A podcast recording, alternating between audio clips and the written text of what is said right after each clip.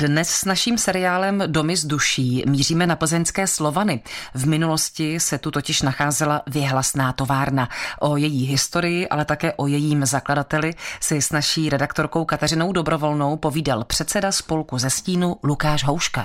Nacházíme se v areálu bývalé továrny Bartelmus, pana Bartelmuse, která stojí mezi ulicemi Železniční, mostem nad nádražím a Guldenerovou. Tenhle ten velký areál tady vznikl v roce 1870 a jeho autorem, respektive jeho zakladatelem, zakladatelem je významný brněnský podnikatel, který se přestěhoval v roce 1870 do Plzně, Eduard Bartelmus. Co o něm můžeme říct našim posluchačům? Tento člověk nejen, že byl podnikavý, ale zejména to byl chemik. A jako chemik už ve svém mládí, už někdy, když mu bylo nějakých 19 let, objevil nový vynález. A tím byl zdravotně nezávadný smalt. To byla exploze, která změnila nádobí a kuchyně během 19. století. Bylo možné klasické kovové nádobí smaltovat zdravotně nezávadným smaltem který neměl žádné těžké kovy a nespůsoboval žádné zdravotní problémy. V těchto místech tedy v roce 1870 vznikla továrna. Co nám z ní zbylo do dnešních dnů? Dneska se z ní dochovaly vlastně její původní dvě nejstarší budovy. Jednak továrníkova vila. To bylo v té době úplně standardní, že u každé větší továrny ten továrník přímo bydlel. Měl tam svoji reprezentativní budovu, dům, ve kterém uzavíral obchody a jeho rodina tam s ním bydlela. Tato budova se dneska nachází úplně v takovém rohu mezi mostem nad nádražím a právě železniční ulicí a můžeme na ní shlédnout hezky ze zhora, díky tomu, že nahoře je chodník. Krásná novorenesanční stavba, symetrická, na pohled velmi estetická. Vedle ní se nachází taková dlouhá modrá budova budova, což je bývalá slévárna a smaltovna a je na ní napsán právě ještě stále nápis Bartelmus podle jeho původního majitele.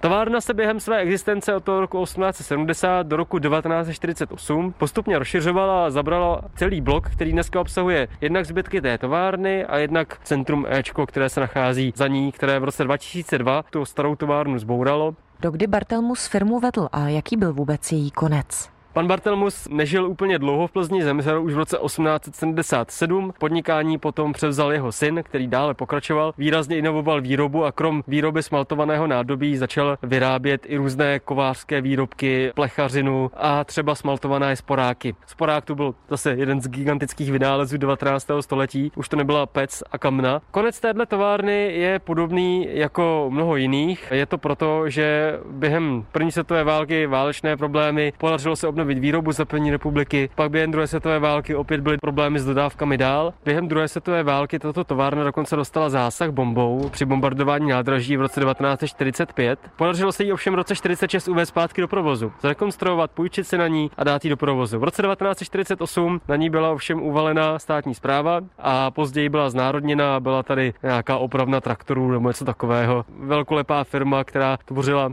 spotřební dějiny 19. století, naprosto zmizela z mapy Evropy a dějin města. Uvádí Lukáš Houška, předseda spolku ze Stínu. Kateřina Dobrovolná, Český rozhlas. Český rozhlas Plzeň, rádio vašeho kraje.